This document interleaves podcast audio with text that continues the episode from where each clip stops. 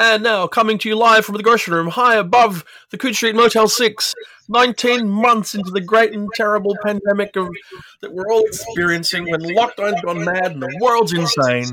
It's Jonathan Strahan and Gary Wolfe on the Coode Street Podcast. And we thought that by now we'd be talking about remember when we had the pandemic, remember when we were locked down, remember when we couldn't go anywhere. Uh, but I at least am planning by the end of the year to go somewhere. Well, that's going to be good for you because, of course, things aren't going quite so well here in Australia, as you may have seen.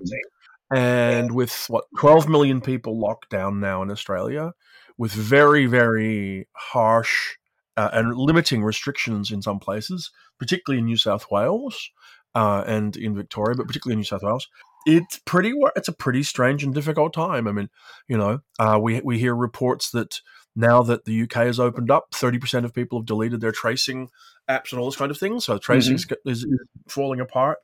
Um, there's uneven pickup in your, your neck of the woods. So who knows where we're at? These are undeniably strange and difficult times. Nevertheless, they're still books are still coming out. Writers are still producing interesting stuff. We're beginning to see things that are clearly uh, you must be beginning to see submissions that are clearly written after the onset of the pandemic. And I think we've talked sure. before that the, the idea at this point of trying to identify pandemic era literature is way too premature. Although no, one no, of the things, no, it's, no, not, it's not. It's not. No, you can totally see it. Uh, right now, I mean, I'm reading and doing a couple of things, but right now, I uh. like literally yesterday, I started reading the advance review copy of the next John Scalzi novel, which is coming out in March. Uh-huh. Right. Just because, frankly, I could. Uh, it's a book called The Kaiju Preservation Society. Huh. And the Kaiju Preservation Society is set during the COVID pandemic. Okay. You know, and I've just this last just just yesterday delivered a new project to a publisher. This is a book called Tomorrow's Parties for MIT Press. It's the latest of their 12 Tomorrows series. 12 Tomorrows series. With and it's about living in from, Sorry? I'll say your title partly borrowed from Gibson, I presume. Not even a little bit. Okay. Uh, as, as, as, Gibson, as Gibson's was, mine mine's lifted from the Velvet Underground and from where they got it. Mm. So, you know, absolutely. Uh, but it was a the the nod there was if you are living in the Anthropocene, it's just this idea of like kind of to some degree right. what comes after the ministry of the future. And so it is the sort of the kind of things, the kind of problems, and da da da. Tomorrow's parties. Anyway, the the pandemic is hardwired into a chunk of that. You're seeing it in fiction that's coming out because there's because now, particularly with digital publishing, mm-hmm. the lead time between writing and publishing can be very short indeed. That's at true. times. Um, and I, I know of times when the major online magazines have had issues due out two weeks away and they're still picking the final stories and if something happened to fall through the you know the the inbox at the right moment it might go straight into that issue so there's absolutely stuff happening that's uh, of the moment. But, but my I question is 10, 10, or 20 years from now we'll be able to some of these stories will still be around. There'll be an anthology. Some of the novels will still be around. And are we going to be looking back 10 or 20 years from now saying oh that's clearly a covid period novel in the way we look back now and say, okay, that's clearly a Vietnam era novel. Uh, a lot of you know, a lot of anti-war things, a lot of misunderstood alien things uh, in the in the 60s and 70s. Um, the Thatcher in, in, in England more than in the states. People, at least friends of mine, can say they can pretty much identify Thatcher era science fiction, and I think they're right. Oh, look, I, I maintain that the new space opera and the new weird are both flips on Thatcher and Reaganism. Yeah, uh, absolutely. So, so, so, there is a way of looking at that. The difference is uh, the, the, the COVID, because I've been looking at uh, stories and, and and wondering was this story actually written before? Because there's a, there's always been a, a, a, tradition of of plague stories of, of yeah. uh, going back at least to Mary Shelley. And by the standards of plague stories, COVID isn't a very good fictional plague it, it doesn't kill enough people. It's not volatile enough. It's not, even if you go back to things like uh, Frank Herbert's The White Plague, which was a designed uh, killer, uh, we've had lockdowns, but who wanted to write an apocalyptic science fiction novel about having to stay in your house for two years? That's not very exciting. You want to write well, a novel about fleeing to the mountains. Okay, okay, okay, okay. I'm going to quibble with you. First of all, okay. First quibble. It's not over yet. No, true. Second of all, you know, it, the truth of a slow apocalypse is it starts with something minor and uh, things like collapsing economies and stuff take you out. Mm-hmm. Third of all, if you're living in India and you're burning bodies in car parks, I reckon it looks pretty apocalyptic. Um, well, that's an argument that can always be made, and, and that's essentially the argument that the opening chapter of uh, of Stan Robinson's The Ministry of the Future makes in horrifying detail. So you're absolutely right. Um, but um, and and it's it's one of the things that um, you have to think about when you start thinking about the term dystopia, which is so overused now, mostly in mainstream criticism. Um, and, and you use the term post apocalyptic, which I think is much more accurate about fictions that describe life during or after an apocalypse. Dystopia, it strikes me, is something that um, people are living with right now uh, in much of the world. And uh, I, am reading uh, two collections of sto- stories right now, uh, which I'll be reviewing sometime in the uh, near future. Uh, just a second. Um, and both do the same kind of. They don't do the same thing, but I'm seeing the same thing in them. Um, one is a uh, collection by a writer, mostly mainstream, but she's published in Tor.com, named Brenda Peynado. Um, and the other is a, a, first retrospective collection from Nina Allan. And these are these are interesting authors to me because they mix mainstream realistic stories, family oriented sort of stories that deal with trying to find your identity in a um, contemporary society. And then they kind of edge into science fiction. These are both writers who move back and forth. And it's fun looking at, at the stories to see, even in their mainstream stories, that there's a kind of fantastic edge. that It's a fantastic science fiction and fantasy are just outside the edges of the story, wanting to get in. And at some point in each of these authors, they get in. Uh, the Peynado stories, which have stories about aliens being discriminated against as a racial minority, which is not a terribly new idea, but it's very well handled. The most horrifying story in, in the Peynado book uh, is about somebody working two menial jobs uh, one at an emergency veterinary clinic and one at a, a, hair salon, while trying to pay off a massive amount of student debt.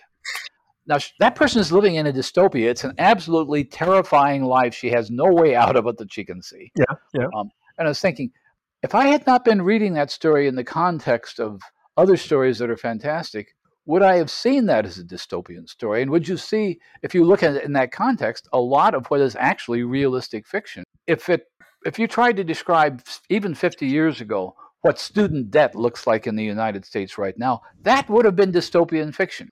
And now it's simply realistic fiction. I think there's truth to that. I think that dystopias uh, are unevenly distributed and are uh, multiplicit, not uh, mm-hmm. singular.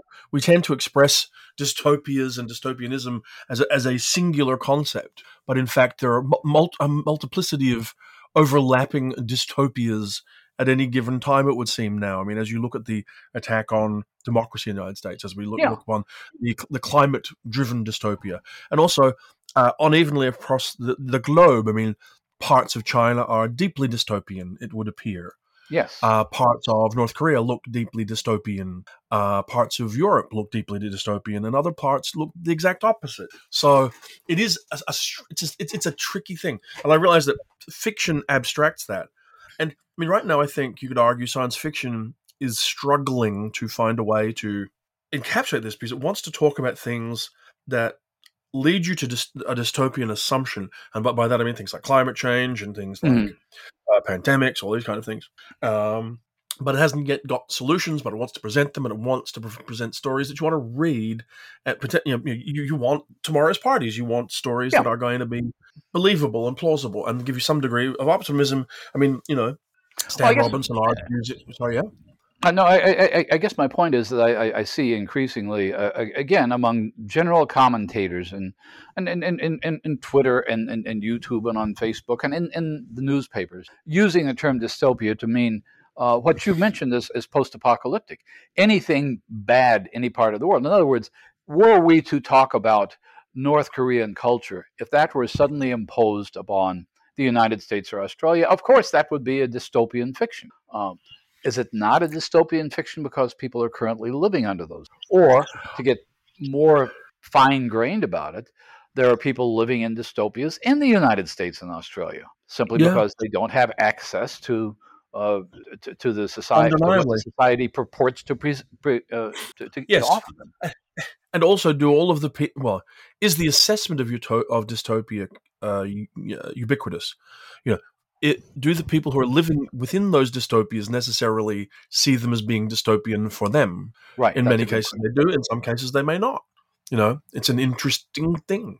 I guess the question is, uh, and it has to do probably with uh, a kind of universal concept in, in, in, in, critical thinking that's become much more important in the last 20 years than it ever was before. It has to do with the concept of privilege. Um, privilege is lacking the privileges you now have begin to look more and more dystopian. Um, and a lot of what is portrayed as dystopian is uh, the removal of those privileges. My point is that those privileges can be removed by um, climate change, by poverty, by things that are not uh, necessarily government action. Up until a few years ago, uh, up until this word began to mutate, uh, I always thought of a dystopia as something that had to do with a government, with an authority, with with something that's in charge of your life. The classic dystopias are 1984 and Brave New World sure. Uh, and so forth and so on. And, and now I'm seeing any kind of post apocalyptic literature described as a dystopia. Is a pan, one of the great pandemic novels is George R. Stewart's Earth Abides. And yep. it's almost everybody on Earth dies, but it society sort of comes back, but it doesn't really come back. It, it, devolves into a tribal society, and by the end of the novel, the character Ish, who's the main character, realizes that all his attempts to preserve civilization have basically failed. Civilization is just going to have to reinvent itself. Now, this is an end of the world novel, in, in, you know, end of the human race, and the human race has to sort of claw its way back afterwards. I don't, I don't see that as, as a dystopia. Uh, the disease in Stephen King's The Stand, the flu, only results in a dystopia because some evil character in Las Vegas makes that part of the world into a dystopia. In other words, dystopia yeah. to me implies power. It doesn't imply simply disaster. That's an interesting thing, isn't it? Because this is where where it becomes uh, a matter of perception. You know, if you have Sure. Okay. The events at the we keep referring to it, so it's, it feels like the spoiler we can deal with. The events at the beginning of the Ministry of the Future, where there's a, a, a enormous mass death, look, they're horrific. They're almost mm-hmm. dystopian. But you're right. They're, I mean, okay. For something to be dystopian, does it have to be imposed by people? Exactly the question. Is that what makes it? Is mm-hmm. that what makes? I think it pro. Well, no, I don't know. I mean, because I look at some things, right, and I think surely you can live. If a situation is bad and miserable and you can't change it, isn't that enough to be dystopian? I, I, I don't really tend to think so. You told okay. Let's, let's let's go back to the origins of dystopian. It's a play on utopian, which is Thomas More's term uh, of an ideal society, by which in in in the original meaning of Thomas More's utopia was a designed society, was an idealized yep. government, and utopian fiction has always been based on some form of idealized social structure or idealized uh, government. Dystopia, it seems to me, to be parallel with that, has to deal with deliberate social structures also. People are deliberately being repressed in dystopia. People are, they're, they're not simply being deprived. Um, one of the interesting things that uh, always struck me about um, Stephen Baxter's two novels, The Flood and Ark, I think were the two of them, uh, where he deals with the entire world being inundated. And I remember reading these, this is what, 15 years ago now, maybe 20 years ago. And I remember reading these thinking, okay, Stephen Baxter is taking on uh, the issue of global warming and flooding. That's not what happens at all. This water wells up from inside the earth. The earth is inundated in exactly the same way it was inundated in, oh, let's say S. Fowler Wright's Deluge from the 1930s. In other words, natural disasters happen. Is a natural yeah. disaster resulting in a dystopia? Uh, now, before I, before you answer that, when we, as a matter of world or government or social policy, allow the world to become flooded, you know, if Florida turns into the archipelago that everybody thinks it's going to be in a few years because we made the wrong decisions, then you can say, okay, there's policy, there's bad policy behind. But if you know a meteor strikes the Earth, does that result in a dystopia? Well, certainly, you know, when I look, I'm just looking as as we talk because we live in a world where we don't do one thing at once. Uh, when I look at definitions of dystopia, they certainly mm-hmm. suggest there has to be human agency behind what is happening, and it is happening to people. You know, it is imposed by people on people and experienced by people. So, in other words, it wouldn't be a dystopia if, as you say, a, a, a comet hit the Earth. Uh, there was a nuclear winter and everything else. It would be terrible and it would be post-apocalyptic, but it wouldn't mm. be dystopian. But people would probably use the term inaccurately anyway. Well, there, and there have been attempts to to substitute or, or at least to refine the term. The uh, the urban historian Lewis Mumford liked the term kakotopia, K A K O, based on a Greek word meaning the meaning just any kind of a bad society uh, as being apart from something which is a deliberately bad society. And somebody else, who I can't remember, some British critic, came up with the term anti-utopia. Uh, but anti-utopia had yeah. a very different kind of meaning. Anti-utopia, as a matter of fact, anti-utopia, since we had her as a guest uh, recently, is pretty much what happens in in in, in uh, "The Future Is the Past Is Red, the Future Is Blue." where you've got people who don't realize they live in a dystopia or deny that they're living in a dystopia and they yeah. think they're in a utopia. True. So, so I, mean, I, mean, I, would, I would argue that. Go ahead. I would argue that the future is blue and the past is red are basically folk tales rather than science fiction. Well, they're presented that way, uh, but there, there, there are a lot of uh, Anthropocene jokes in them, so sure. for lack of a better term, and it's, it's, it's very very contemporary sounding. But the idea of uh, there was a I was reading it the other night for some reason I was reading uh, the opening chapter of Robert Silverberg's The World Inside, which is called A Happy Day in 2381, I think, and it's it, clearly people living in this horrible overregulated, massive ur- urban monad, thousand story high buildings, and they think just like the narrator of, of, of Cat Valente's stories, that they're in the best of all possible worlds. Yeah.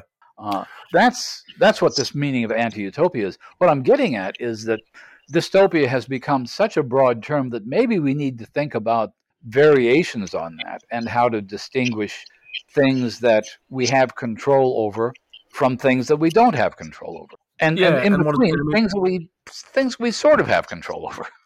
Well, yes. Well, like, is is the Anthropocene a climate dystopia? Well, that's kind of what I'm asking. Uh, to the extent I think it that, is, but I mean, I don't know. I don't know that we're going to get to re- uh, resolve this, but um, I feel like I need to think more about it. But I think that probably the way the term will evolve is into climate dystopias, political dystopias, that kind of thing, rather than avoiding the use of the term dystopia, because the term dystopia has been hardwired in over the last decade and a half in a way yeah, that others have not. And similarly, um, I mean, even apocalypse has been rendered kind of meaningless in popular culture in the last 20 or 30 years. So, I mean, I, I, I think it's dystopia and dystopianism that will reign. So then it's like, whether you then reslice it so that it makes more sense. Well, I mean, it's it's it's it's just largely a way of classifying different kinds of fiction, maybe a way of writing different kinds of fiction. Uh, yeah, there yeah. clearly, I mean, the the Anthropocene novels that are out now clearly deal with the results of choices that are either have been made or are being made now to that extent, yep. uh, the, the, the, responsibility of, of, of, us humans for what's happening is um, is inescapable. But then there yes. are also uh, I don't, I'm trying to think. This is a good question. Are there um, giant meteor? There, there is plenty of alien invasion stories, which kind of just shoves the whole dystopian thing to the side. Like, okay, if there are alien overlords or robot overlords, that means it's not our problem. It's not our dystopia because it's being imposed yeah. upon us by, by robots or aliens. But are there stories like uh, what was the Niven and Pournelle novel, Lucifer's Hammer? Uh, giant yeah. meteors striking the earth, that kind of thing. They were popular as recently as 20 and 30 years ago. Have they disappeared because we've replaced them with human origin dystopias? I think they exist, and I think that they cycle around as, or it, it cycles around as, as a feature. I mean, there's a, a section in um, in the Expanse, for example, hmm. where humans throw rocks at Earth and cause vast environmental di- damage. Mm-hmm. You know, and that's a variation. It may not be a natural comet striking the Earth. It might not be an at winter's end or something, but it's a similar kind of thing dating back to Heinlein and before. Um, and I those sort of things are are in place and, and seem to exist yeah. fairly freely. Though a lot of the attention in science fiction is is, is, is directed elsewhere at the moment. Well, the, the statistic that's always fascinated me, and I've never checked it, and I don't think anybody else has either, but there was a writer, uh, a critic, a scholar named Warren Wagar who uh, unfortunately passed away many years ago. But toward the end of his career, he was actually selling some stories to F&SF. He became a science fiction. But his most famous book was a book called Terminal Visions, which is to this day the best study I've read about end of the world fiction. And one, so he read hundreds of them, at least 300 that he cataloged. And, and, and what he found was this that prior to World War One, uh, all nearly more than two thirds of all the end of the world fiction dealt with naturally occurring plagues, dealt with uh, floods, dealt with earthquakes, dealt with uh, comets and so forth, the year of the comet. Two thirds of them, and only a third of them, had anything to do with human activity. There were a few war novels. Those, those were mostly in the latter part of the 19th century. They were mostly uh, sort of pre World War One novels. After World War One, so two thirds of world-ending disasters are natural before World War One. After World War One, two-thirds of them are caused by human activity, either mostly war. And it, it, first of all, there were a lot of uh, stories and novels that sort of predicted World War One's nightmares would just go on and on and on. Uh, uh, H.G. Wells did some of that in um, The Shape of Things to Come. And then after the, the atomic bomb, science fiction writers had everything they've always wanted. Okay, we can just wipe ourselves out with, with, with a few secret uh, super weapons. And then eventually that gets replaced by, um, I guess, the things we do to the world uh, in, in, in, terms of causing climate change, causing disasters, and so forth yeah. and so on. Yeah, yeah, yeah. And, in, in other words, we're in a world now in which fictionally, fiction readers and fiction critics and scholars and uh, commentators assume that the end of the world is going to be our fault. And for you know, for 200 years before World War One, we assumed that it was going to happen, but it wasn't necessarily our fault. well, that's that's if the common, if the average person even really ex- believed there was a way short of divine intervention where the world would end terribly prior, you know, like more than 200 years ago. You know, I I, yeah, yeah. I doubt that it would would have seriously occurred. Whereas now we very much live in a time when, well, we some people believe already killed the world is just slowly dying you know? Mm-hmm. and it's certainly that we are almost well we are probably in a civilization ending period of time as driven I by think, our own actions. I, I, I, think one of the more important novels of the last 20 years and i you know how important i think the ministry of the future is right now but another one another one of the most important novels in terms of this ongoing dialogue about science fiction yeah. is Kim Stanley Robinson's Aurora, um, yeah. in which he basically makes the argument that the entire fantasy of science fiction going back at least to Jules Verne isn't going to work. The idea that we can escape this planet, that we can colonize other planets, uh, he, he, was basically talking about the idea of the generation starship. But the, the argument which is behind that argument is that the whole kind of uh, consensus cosmogony, which is what Donald Wollheim called it, that we're going to colonize, we're going to build space stations, and then we're going to colonize the moon, and then we're going to colonize Mars, and then we're going to, well, back in the 50s, they thought maybe Venus. I don't think they're thinking about that. But that whole fantasy isn't working, and if it were to work, it probably wouldn't work in time. yes, that is probably true. Yes. Yes. So, so, so we're stuck with a different version of the future. And, and in terms of science fiction, I think this is a huge sort of tectonic shift. For the first 60 or 70 years of genre science fiction, let's say we start from um, from Gernsback, but we can go back and start with Wells's First Men in the Moon. There was this idea that space was the final frontier, um, and even if it is, it's not going to work. It's not going to solve our problems. It's not going to save us. Yes. I mean, if, if you want to talk about the things that are the biggest changes that I've seen in my perception as someone who loved science fiction and mm-hmm. thought that it's in some way spelt out a future, the attractiveness, desirability, uh, usefulness of space has changed dramatically. Uh, you know, once upon a time, the I mean, I, I okay, you're talking to someone who, when he was seven years old Hmm. in 1971, absolutely believed he was going to grow up, become a geologist, and live on Mars. Really? Right. Yeah, absolutely. I mean, I, I have a, th- a a high school magazine, right, where they were, uh, we were asked to say what we were going to do when we were going to grow up, and that's what I said I was going to do when I grew up. And at one point, I even studied geology, whatever, but, uh, at university. But I no longer believe that anything like that at all. First of all, I don't believe we can meaningfully get there. I don't think we can usefully get there. I don't think there's that much useful to find. If you look at the the Mars we see and know about now, it, it's toxic, it's dangerous, all these kind of things. That's space for you. And then you look at mm-hmm. how you get there. One of the most, well, not one of the most common, but but a common thing in pre 1960s science fiction was some brilliant genius billionaire would build himself a rocket ship to, to, to the stars and would change the world, right? Mm. And that was a good thing. It was a good thing in Heinlein. It was a good thing in a number of other places. And now you look at where it's actually happened, like in the last week, Yeah. a billionaire built a space plane and went to space, whilst in a space race with two other billionaires who are trying to uh, build space spacecraft and go to space, and will. I mean, th- they will and it's incredibly toxic for the world around them. It's not a good thing in any way, in any imaginable way, what they're doing. Yes, I, I remember reading somewhere how much, uh, what the carbon footprint was of, of Branson's flight alone. Uh, yeah. So, so there, and, and, and the idea of making this into a commercially viable thing, which means eventually, maybe in our lifetimes, maybe the ticket price will come down to $20,000 instead of 250000 um, Yeah, But then, yeah, for that- your, that- 10, your your 10 minutes of weightlessness, it's not even real real space, right? no, I mean you can do that in the Vomit Comet, from what I understand. Uh, you know, uh, and then you ask yourself, well, I mean, also it's like, who? I mean, who's going to go? How are you going to go? You look at the whole billionaire issue, and then you one of the memes in, in science fiction, and we've read recent examples. We're not going to talk about them because spoilers, because it's Hmm. but uber rich people who flee to space to get away from the, the world, right?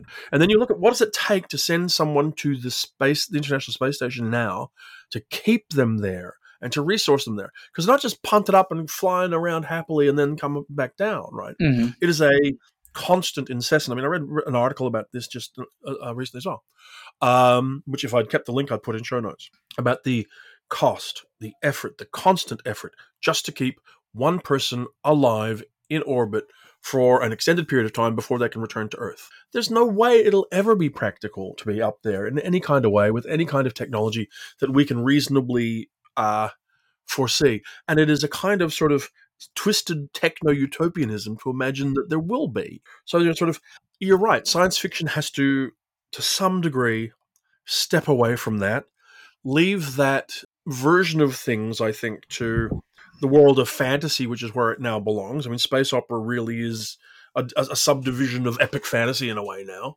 Uh, uh, yeah, Uh, I, I, th- that's that's that's a crucial point.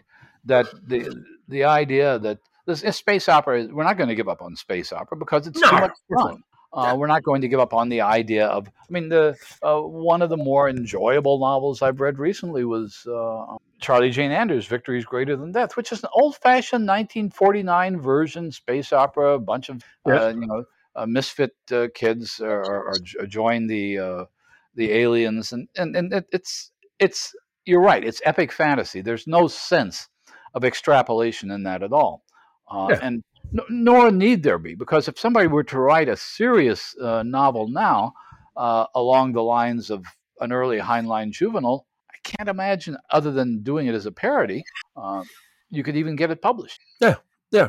So, so yes, it's it, it's it's a strange time for science fiction, and because it's it, it is probably part of the reason why we've been so willing to turn our attention to uh, sociological matters in science fiction, which has always been a major part of science fiction. But the sociological and demographical have really come into play in the last uh, decade or so, and I'm sure that's part of it. And you can see science fiction turning. I mean, now we, we are seeing more near future, mid future science fiction in terms of there being quote unquote serious science fiction. Right.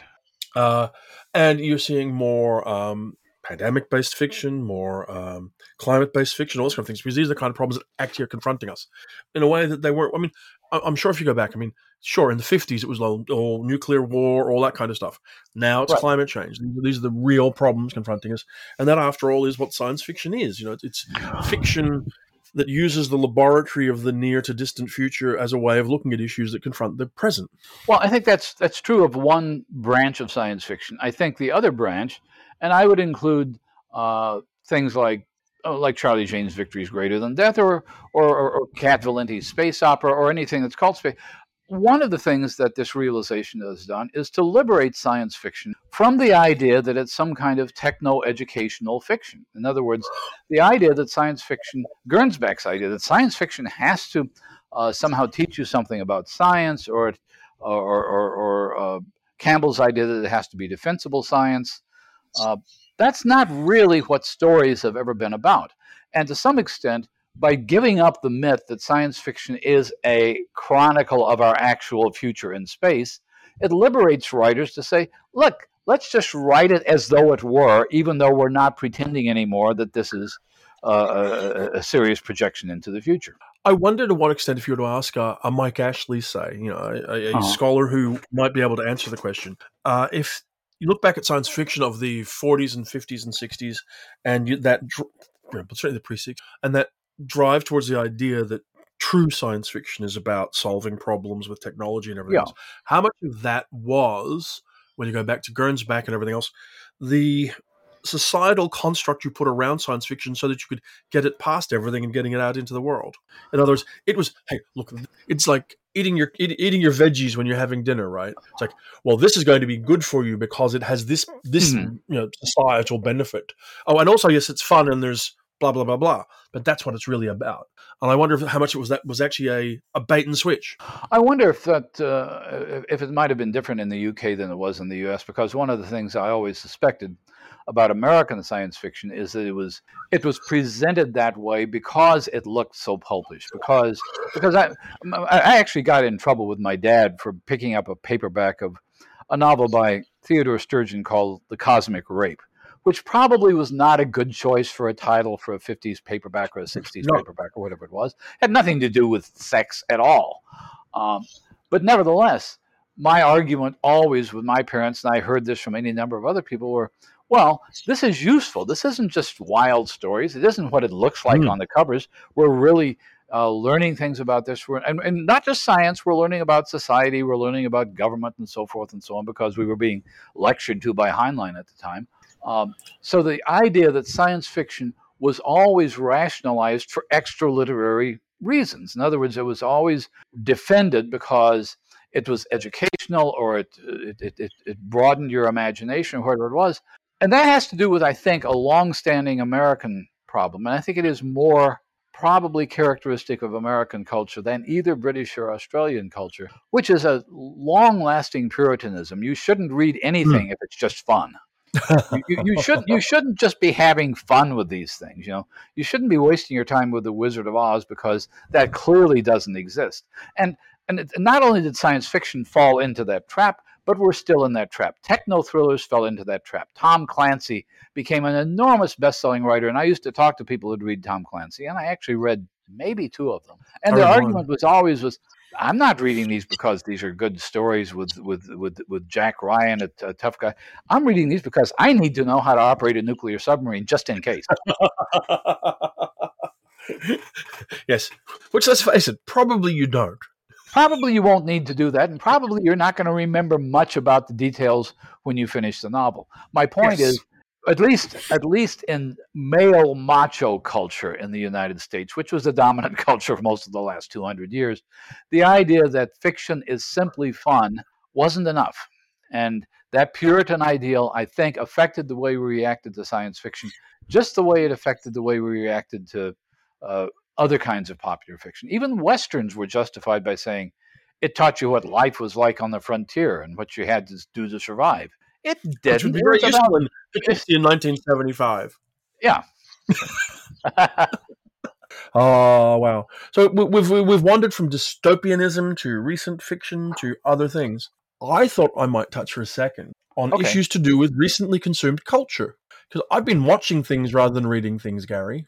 Well, okay. Uh, you said something on your Facebook page about Loki, which I found fascinating. Uh, mm-hmm. Uh, and I found it fascinating. I, I, I know what I know about the Marvel universe is what I learn each time I see new Marvel Universe stuff. I don't keep track of all the stuff. I don't know that characters showed up in the comic books in 1967. None of that stuff. So I, I just depend on things. But I will say this um, I enjoyed WandaVision immensely. Uh, I thought WandaVision at the end had a couple of gratuitous supernatural battles because I guess Marvel feels like you have to do that the sense I had with Loki was pretty much what your sense was. And since it was your original thought, I'll let you describe what you thought the end of Loki well, was. Okay. I, don't know that I think it's super original, but I mean, I'll say this first of all. There have now been three new Marvel television series, mm-hmm. which for the first time are deliberately part of the Marvel Cinematic Universe. Right. The the, pre- the preceding Marvel television shows, starting with Agent Carter and going through um, oh Daredevil and the ones that are on Netflix and all this kind of thing, they're not they weren't connected to the MCU in any useful way, right? Right. So they've had the three this series: WandaVision uh, Falcon and Winter Soldier, and Loki. Loki is a weird thing because it's a piece of connective tissue. I mean, I don't want to get into spoilers too much for people who haven't seen it yet, though I, you know, it's it's enjoyable enough to see.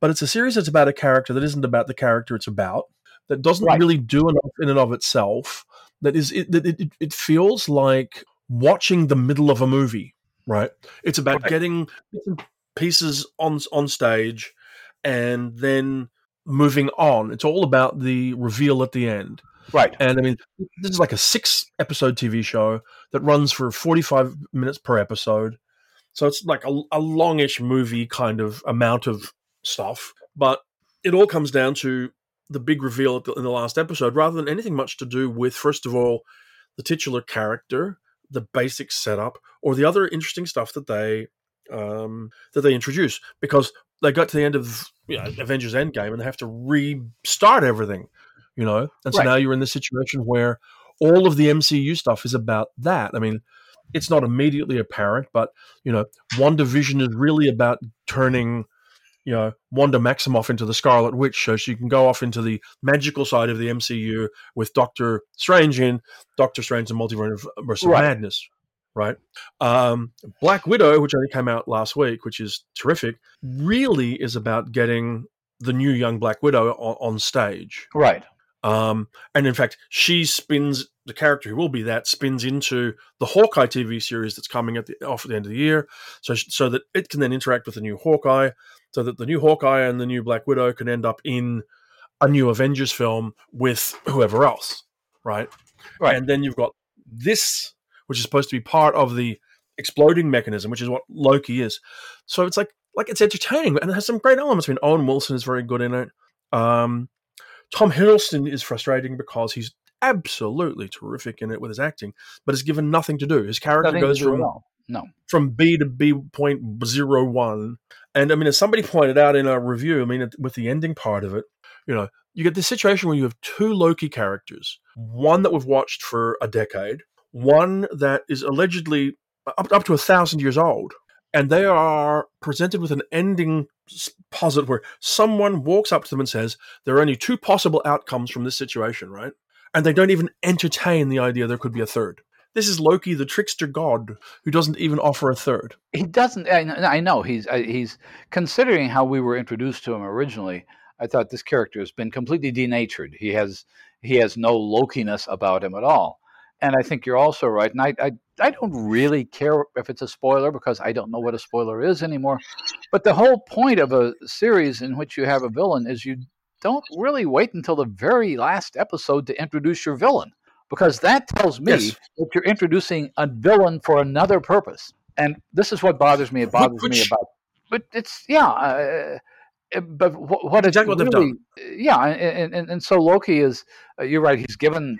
Actually, he isn't even that much given that much in terms of sharp, witty dialogue, which he had in the earlier movies. Um, yeah. I mean, I did. I, what I liked about Black Widow was that I liked it to the extent it didn't look like an MCU movie. It looked more like a Mission Impossible or a James Bond movie. Lots of stunts and things, but really no superpowers. Uh, so someone described uh, Black Widow as a, a Jason Bourne type movie. Exactly. Exactly. Which is not exactly a bad description.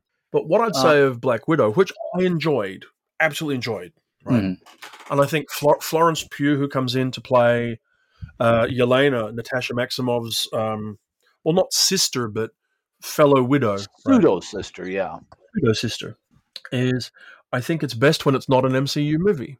Yeah, I agree. I think when you're when you see uh, N- Natasha at the beginning, when you see her interact for the first time with um, her adoptive sister, when you see the history of their period of time as when as, as covert agents they p- posed as a family, when you see all this other bits, bits and pieces, and all through actually with with uh, the Florence Pugh character, they're all strong, and then they get to then they get the big flashy bit where it's all hmm. MCU style action, and you're going, yeah, yeah, yeah, yeah, yeah, yeah. Okay, can we get through this? Because what's what's interesting and engaging and funny is when Natasha and Yelena argue over clothes. Yeah, getting a jacket with pockets. When Yelena's winding up and teasing uh, Natasha because of putting on all these superhero poses when she does anything. That's exactly what I was going to say was my favorite scene in the film was when Florence yes. Pugh says, eh, "Why do you always have to do that thing with your hands splayed in front of you, and you, you always do the hero landing pose?" Which she does. She's done it in earlier movies. It's kind of like saying, "Look, all these movies you've been in, you've been doing a parody of yourself, and and now she's a real character." I guess the problem I have with all of this, and it became more dramatic in Loki than the others because because the others had a lot of things going on for them eh, besides um, besides what they added to the Marvel universe. Loki, it struck to me as the worst example I've seen yet of just pure corporate storytelling. The the the narrative arc of the movie is just thrown away in yeah. the service of the narrative arc of the series or phase four or whatever. Worst is a big call, right? Worst is a big call, but there's undeniably you're, you're right. I mean, I mean, it's been a thing with the MCU movies themselves as they've been progressing. Hmm. They're more about handing off to the next one and handing off to the next one and building the next. And what I would, like what I said online and what I would say now is that I mean I'm not a comic book reader, so I'm sure everybody can tell me that who is tell me I'm wrong. But the the the structural thing about comics are particularly the, these big comics, the big MCU or yeah. DCU type comics, the Superman, the Batman, the Avengers kind of things, is they can never end, right? Right. Well, I need to like Marvel need to be making money out of you know the Fantastic Four in 30 years. So we can wipe them and start them again as often as you want and all this sort of thing, but it's never going to end. So there's always going to be another MacGuffin behind the door. It's just like the problem, the overall structure in structural problem in the MCU with villains themselves. There are met- met- matryoshka doll of villains. You know, there's always oh, yeah, another exactly. and another and another, and, and you can't and, tell them apart. And, and, one of the things they made very clear in Loki now is that now that we've got the multiverse, uh, which basically means we can introduce any character at any period. I mean, the first thing that struck me as creepy about um, uh, about the Scarlett Johansson movie was that she's already dead. Uh, you know, we're jumping back in time uh, for a character who's dead, and then at the end of the movie, and this is not a spoiler, I don't think, we find out, yeah, she's dead. Uh, there's there's her grave. But now, of course, we're in a multiverse where we can just pretty much put any character in any timeline any way we want to once you bring a multiverse in, you wipe any consequence. Exactly. So just like time travel, time travel tends to wipe consequence from the table, right? Uh, and so like like there's a moment, right, where I mean we're spoiling the hell out of it. We have to put spoiler comments in the notes and everything. Okay. Say it's got spoilers, right? But you know, there's a moment at the end of uh, Black Widow in the either the very end or the post credit scene or whatever it is, where uh, Yelena is at Natasha's grave. It's six years later. Natasha's died uh, mm. uh, in in Endgame, and there's this signature whistle they have for each other, right? Uh, to, to, when they were from when they were kids, and she does this this whistle, and there's no response. But there's a moment when you think there could be. Exactly. Because there's no reason for Natasha. Natasha doesn't have to stay stay dead. The only thing that will keep Natasha dead is if Scarlett Johansson doesn't want to play the character again. Exactly. Otherwise, she will be back. One of the things I remember, I've, I've, I've never been to a Comic Con, but I've been to a few of the C2E2 things here in Chicago, the Chicago Expos, whatever. Um, and uh, I remember one where I was, uh, a friend of mine had, had, had written a graphic novel and it was a huge room of a thousand people listening to the executives from this comic book company talking about what decisions were being made in terms of the future of various characters in the comics. It was not Marvel. Uh, but at some point, somebody asked a question from the audience, and this executive didn't have an answer for it. And he kind of hemmed and hawed and said, Well, let's get one of our content creators up here. And he act, and, and this writer who had been sitting meekly behind him was suddenly called in front of the microphone to make up something about what was going to happen to some ongoing character. And it, it struck me at that time that that this corporate this corporate guy is sitting in a room somewhere making enormous uh, critical decisions about the direction of a narrative, and these poor writers are given basically assignments that are like the assignments we used to get in in, in, in, elementary school to write a five paragraph essay with one paragraph doing each uh, d- different thing. In other words, there, there, there's a sense that, okay, there was a time when people like Stan Lee, I guess, actually ran the comics that they ran. But there's too much money involved now. You cannot leave it up to the writers. You have to make corporate decisions and get the writers to figure out a way to make rationale. There's certainly too much money involved now. That's undeniably true. I mean, you know, uh, these are multi billion. I mean, you, films making a billion and a half dollars. Mm-hmm. You're not going to make those decisions lightly. I will say, in in defense of what the writers get to do in these movies, I think they, whilst they have a framework, the impression I actually get is it's not that they're given this. It's you know you have to do X. Right. It's you get the, P, the, the, this is the set of toys you get at the beginning. Mm-hmm. This is what you have to get at the end, and you can do whatever you want in between as long as we get that. I think that's probably true. Uh, so there's you know, more creative than you originally were um, yeah, suggesting. I mean, I'm I'm sure that they need their plot tokens to have moved to point X at the end, right? But you know, and so you know when you get a smart indie female Australian filmmaker making a Black Widow movie, right? Right she's going to make a movie where you see real sensible stuff between the two, the two female leads and all this kind of stuff. But she also has to deliver the other thing, and that's right unavoidable. I think that's a very good point. There's there, there's a there's a space within these structures for for directors, for screenwriters, even for actors. I mean, uh, I, I I always thought that one of the things that made the MCU succeed as well as it did was Robert Downey Jr.'s clear lack yeah. of seriousness as an actor, thinking, I'm, I'm going to just do this. Well, actually, I disagree. I don't think it's his lack of seriousness at all. I think it was his ability to commit to it credibly. Um, I think he commit he committed to it in the same way that Sean Connery committed to James Bond, which is I think I, you see these big franchise films, the ones that work, right, mm-hmm. which have frankly cartoonish elements, whether it be yeah. Harry Potter, whether it be the Lord of the Rings, whether it be uh, the MCU stuff. They work when really good actors commit themselves to it. It's it's why even when they're doing something cheesy, they manage to make it not cheesy. It's why you know a Raul Julia or whatever it was, I think it was in Addams Family at some point, yeah. makes it work, right? Because he's good enough. Right. And um, one of the reasons that Iron Man worked is because um, was because Robert Downey Jr. was able to inhabit that macho, swaggering character in a way that was plausible to viewers and engaging to viewers. And I think that's a much harder thing to do than it looks. I it, it, maybe I read the character differently from the way you read the character. I thought that the character worked simply because he was inhabiting the character and parodying it at the same time. Um, I didn't get parody, no. Uh, well, I mean, he was he was no, there was there there there there was certainly some self-reflectiveness in it, and and the other my other favorite character from those movies was Don Cheadle, who I think, by the way, is one of the most underrated actors in Hollywood, um, and has been for a long time. And he also had that same kind of insouciant attitude, uh, I guess, of of we're having fun Can with I it. I barely noticed Don Cheadle at all. Really? Yeah.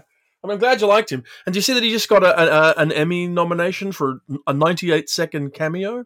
I did not notice that, but they're like a yes for his cameo in Falcon and Winter Soldier.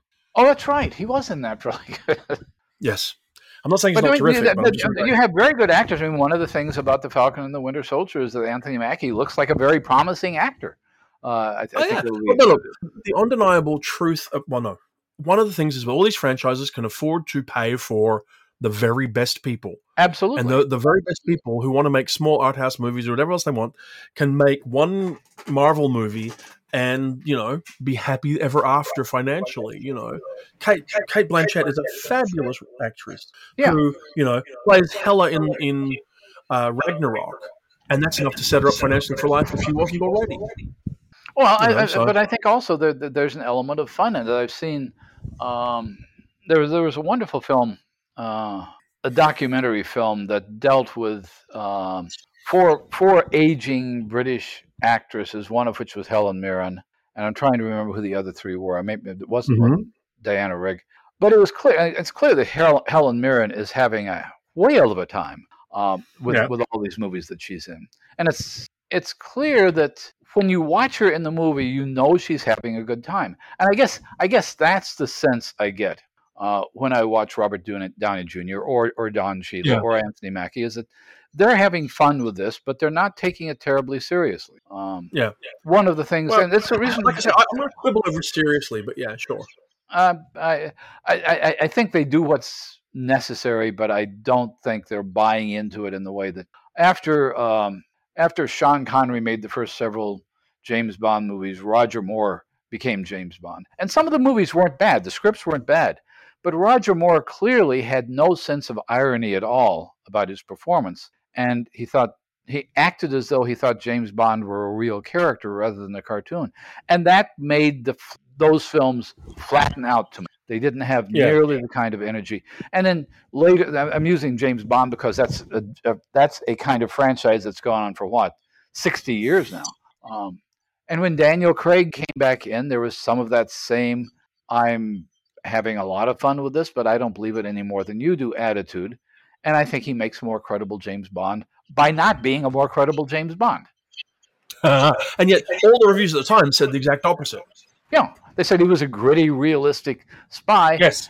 I, I, I, I, I never agreed with those reviews at the time. He was he was tough and mean. And interestingly enough, if you go back and read the Ian Fleming novels, none of the James Bond actors were as brutal and pathological as the James Bond novels was. He was not likable at yeah. all. Let me share with you some other culture I consumed in the last week because I watched Loki, which ultimately was disappointing, though I liked elements of it. Yeah. I watched Black Widow, which I really enjoyed, but wished it wasn't an MCU movie. Hmm. I, for some reason that I cannot articulate to you, rewatched for the first time in 15 years the entire Lord of the Rings trilogy. I'm curious about that because now that it's going to be an endless miniseries, um, Well, I mean, that's but but it's but it's not like none of the same characters. It's just going to look the same and try and make the same amount of money. Um, look, this is what I thought about it. First of all, Uh-huh. I hadn't. I don't know that I'd noticed before that basically all the women in Lord of the Rings can be reduced to wives, girlfriends, and sort of you know insipid-looking elvish ladies making promises and giving gifts. Uh, there's almost no other w- w- women in there at all. true. The, the main piece of action involving a woman in Lord of the Rings really comes down to a pun, which is kind of a bit unfortunate. When Ao Wachmanakoler uh, kills the Witch King of Angmar because he, he can be killed by you know n- no man born, and she goes, "I'm a woman." Fuff, and you go, right, "Oh." exactly, yeah. Which also suggests that when they uh, get around to declaring the, the the forthcoming age of men, they mean actually men.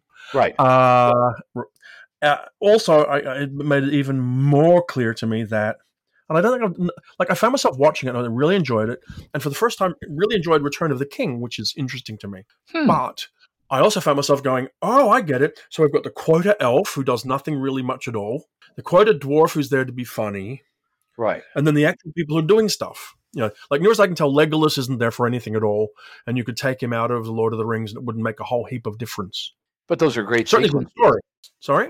Those are great sequences. I mean, the, the Legolas, uh, the arrow thing sliding down the what is it? I, I, I, I remember. I, I, re- I remember him sliding down the trunk of an elephant or something and, and shooting a Yes, one arrow. also, off. it looks ridiculous now. That's the other thing that's happened, right? Uh, Fellowship of the Ring is now 20 years old. Yeah. What was once breathtaking is now acceptable. True. The, the the special effects are not terrible, apart from two or three pieces. You know, if you look at it, you'd go, the flying Nazgul look naff. Uh, the Ents always looked naff uh huh. but the rest of it looks good. I mean, it still looks good. Um, Viggo Mortensen is still the best thing in it, pretty much, Doesn't surprise me. along with the, along with the scenery of New Zealand. Oh, you, ca- you come on, Ian McKellen. You know, a lot, an awful lot of Ian McKellen, who is good in it, right? But though not as good as Christopher Lee, I don't think. Though Christopher Lee gets a lot less to do. Well, he has a lot. Yeah, and he's got a lot more scenery to chew while he's doing it. A, good chunk of what McKellen gets to do is to stand there and look kind of meaningful. Yeah, right. You know, which is like acting light. It's like I'm Yeah. making faces at the camera people. Um, so yeah, but, but I enjoyed it much more, and I almost enough to make me be willing to go back and um, reread the books, which I've not done, and you, to this day, as I've said before in this podcast, have never read to the end of Return of the King because way too many endings on the end of that. Damn Well, thing. not only that, but I think that you would also find if you went back and looked at the books, and I haven't reread them in many years, that the the problem with women characters didn't start with Peter Jackson. Oh no no no no! They're in the book. It's just, I, I- yeah, and look, am I horrified? No. This is a book written by an Oxford Don between 1938 and 1947 or something, right? Yeah, Or 1949. So, uh, and it's largely kind of a riff on the First World War. I'm not totally surprised that there, there, there's a lack of meaningful female characters in it, but still, you know, it does kind of stand out more and more over time. And no, I don't think you could. Well, maybe you could, but I'm, I'm doubtful you could recast the Lord of the Rings in a way that would make it more inclusive. I just think you need to find new stories, and maybe that's what they'll do with this Amazon mega billion TV series thing they're doing. But who knows? I think one of the things that uh, I would like directors and producers to realize is that I think one of the things that made Lord of the Rings work, and that generally is underrated in looking at movies, is that it's a very well edited movie. Each sequence works as a sequence. And one of the things I was re- rewatching for God knows what reason uh, in the last month or so was I watched the original Jurassic Park. I watched the original two Yeah. Jurassic Parks, the two that were directed by Spielberg. And I, I was thinking, okay, the special effects in the second one were better technically, but both movies were nothing but set pieces. And some of the set Yes. pieces had absolutely nothing to do with dinosaurs. There's a probably a 10 or 12 minute sequence of a jeep dangling over a cliff and is it going to fall or is it not going to fall? Um, and are they going to rescue them? And it, i started looking back at jaws where by you know by 1977 standards those ought to be primitive special effects. You don't even notice that the special effects aren't impressive because it's so well cut. You know you, Yeah. you don't have to look at the uh, you don't have to look at the dinosaurs in the original jurassic park that long we're introduced to them in very specific ways. We're introduced to them by Laura Dern with an absolute expression of awe on her face, and then we get a kind of Yeah. a distant shot of a brontosaurus. Um, one of the things I learned from watching movies with grandkids is that set pieces are really important for these movies. If all the set pieces work individually, you don't really remember that there wasn't much of a plot. And you know, the plot in Jurassic Yeah. Park is that there's the plot is dinosaurs bad dinosaurs going to go wild. That's all. That, that- that's all you need to know. But the set pieces are brilliant. The set pieces in Jaws are brilliant. The plots of these things. Lord of the Rings. Uh, Lord of the Rings, which is why I mentioned I have very fond memories of Legolas, even though you're absolutely right. When I think about the scenes he was in, they did nothing to the plot whatsoever. You could cut him out. Yeah. Utterly unneeded. Um, I mean, and for 10 hours of it, it still amounts to, I mean, you know, if The Hobbit was there and back again, so is The Lord of the Rings. But it goes back I to mean, my The Lord of the. Rings is, we all got to go dump the ring in the mountain, dump the ring in the mountain, go home. I mean, not, which doesn't, I mean, I'm going to say there's going to be people listening who are Lord of the Rings fans are going to go, oh my God, you're saying this terrible thing about Tolkien. The books are still the books and they're still terrific, but, and the movies are great. I mean, for what they are, the movies are phenomenal, but this is still true. The other thing, there are two, a couple other things I watched. I watched Okay. the opening episode of Schmigadoon. Ah, which I've Have you heard of Not. Schmigadoon? Schmigadoon is put together by Lorne Michaels at Saturday Night Live with one of the actresses there as one of the producer writers, along with Keegan Michael Strong, Key, believe. Cecily and it's Strong a- and Cecily Strong, and it riffs on Brigadoon, the old musical, yeah, the old fan of and the whole thing's a, a riff on musicals, right. and it's delightful. I mean, I, I think it's going to get probably get tangled up in the form in the sense that they've got a set plot. They've got like six episodes. Yeah, for this for it and you know without i don't it does the, the, the basically the setup is couple who are together go to a retreat for couples wander off somewhere get caught in a town that is music you know that is you know everyone's in a musical Trapped and basically yeah.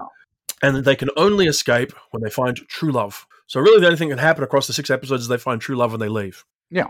so it's a matter of how they do it but that's delightful the other thing is have you been watching warner brothers uh, miracle workers No, I have not. I didn't- Miracle Workers is like the best thing. You- Really? you- like, yeah. Oh, I, I, we just love it. Right? It's written by this guy called this guy Simon Rich. Now, it, uh, it's an ensemble comedy where the actors repeat, but the story, the characters, and setup don't. Okay, so it's a true, true ensemble piece. It's Daniel Radcliffe, Steve Buscemi, Geraldine Viswanathan, Jon Bass, and a couple other people. Right. The first one, which is just called Miracle Workers, is the story of some lowly ranked angels in a bureaucracy run by a god who's given up on paying attention to Earth uh, and is more interested in starting a lazy river, lazy Susan restaurant.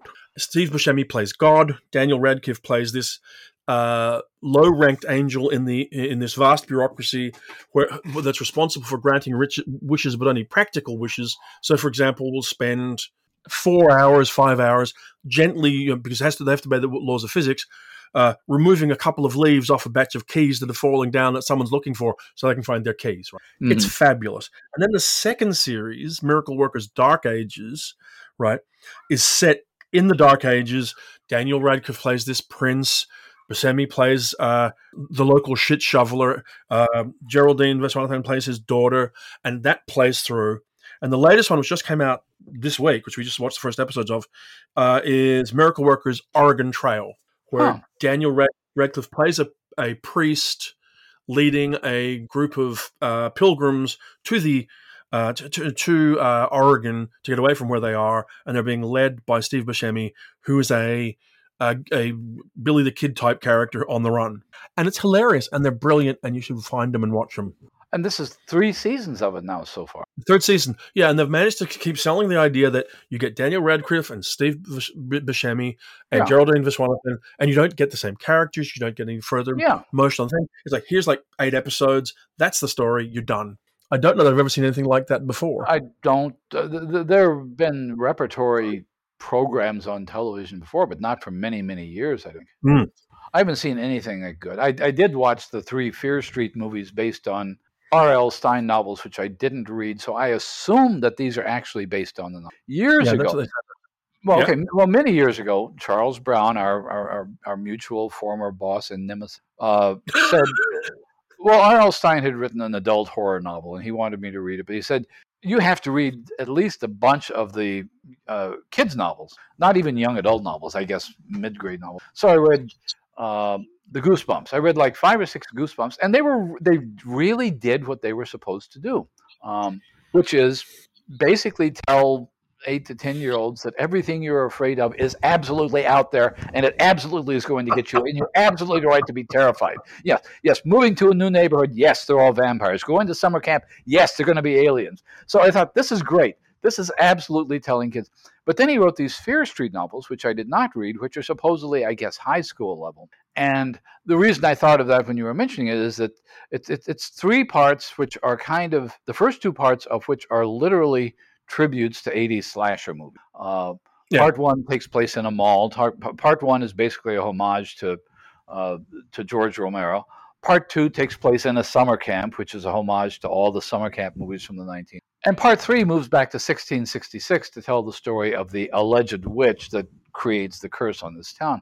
The 1666 episodes use the same characters from one of the contemporary episodes so we can kind of see how it yeah. works out. None of them know how to do any accident that is remotely credible for 1666, but that's probably all right uh, because it's, it's it's I guess my recommendation would be it's exactly what you expect expect of it, and it's completely unpretentious. Uh, which is it's, it's not a lot to ask for of horror movies today, but unpretentious is kind of a big ask for me. just you know, if you're just going to do '80s movies, if you're just going to you know redo something we've seen a dozen, at least do it with you know some kind of affection and respect. Absolutely, sounds good. So there you go, a a, a week or two or three of watching TV, being unsure about Marvel, trying to reconsider dystopias, and sort of try and get through a, another pandemic week. And until we talk again, then I guess this has been yet another episode of the Coode Street Podcast. I guess it has. Yeah, it's been like that. Okay.